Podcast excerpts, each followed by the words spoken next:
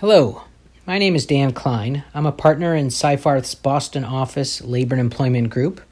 I'm going to discuss today the legal obligations and issues relating to the various accommodation requests employers may receive from employees who are not able to work or telework uh, for a range of reasons, uh, especially now that the school year has resumed. Uh, now, keep in mind, I am recording this on September 4th, 2020, so I'm covering uh, laws and developments through today's date. And things may change. Congress may pass further federal laws that protect employees from COVID 19 related absences. Uh, or Congress may extend the Families First Coronavirus Response Act, the FFCRA, which will be part of our discussion um, for those employers that have less than 500 employees. Um, but as of today's date, that has not been extended and it will sunset on December 31st of this year. Um, otherwise, various state or local laws uh, or orders may be passed which may provide employees further protections, uh, which we will not cover. Um, so let's talk about other laws that apply today uh, that may create legal obligations for accommodating employees, um, and those requests you may get that are not uh, required to provide leave or, or protected absences to.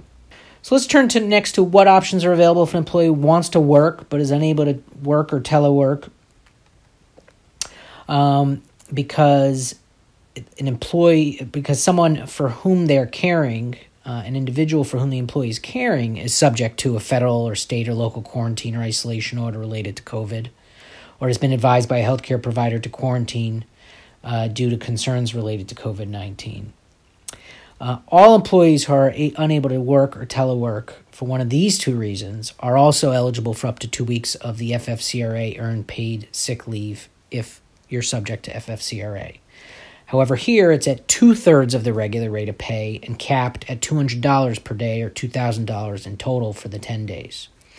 Now, again, if the company is not subject to the FFCRA, the employee has exhausted that leave, uh, then that's not going to be uh, an obligation. So, again, in this situation, perhaps depending on the local paid sick leave law, that might apply, or perhaps your PTO or other personal time, vacation, or sick time policies may apply consistent with their rules. Uh, outside of any of those, uh, this would not be an obligation to provide the employee leave to care for an individual with these types of um, orders or uh, recommendations from a healthcare provider. Keep in mind also that there is not an obligation to accommodate an employee whose family member is disabled. The ADA does not require that. It only requires the employee with the disability to be dis- to be accommodated. Now, what options are available if an employee wants to work but is unable to work um, or telework because of childcare issues, where the son or daughter has lost school or a place of care uh, is closed, or the childcare provider is unavailable due to COVID nineteen. Uh, so this has uh, been a big issue as schools have been resuming now.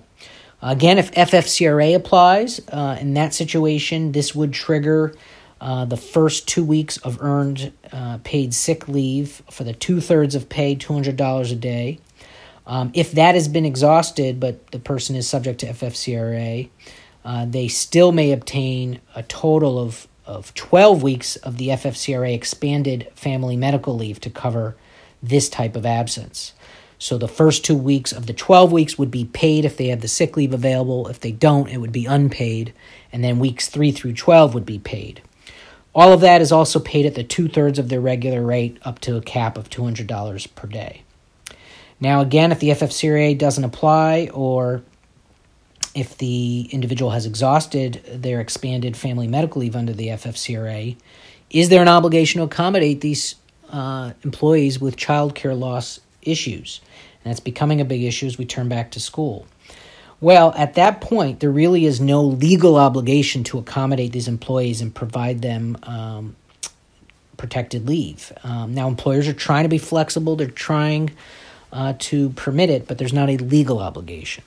Now, of course, if they can work remotely, that's the choice of best preference. It's not necessarily legal obligated, but it legally obligated, but it's still the right thing to do. I think for most employers, from most employers' perspectives.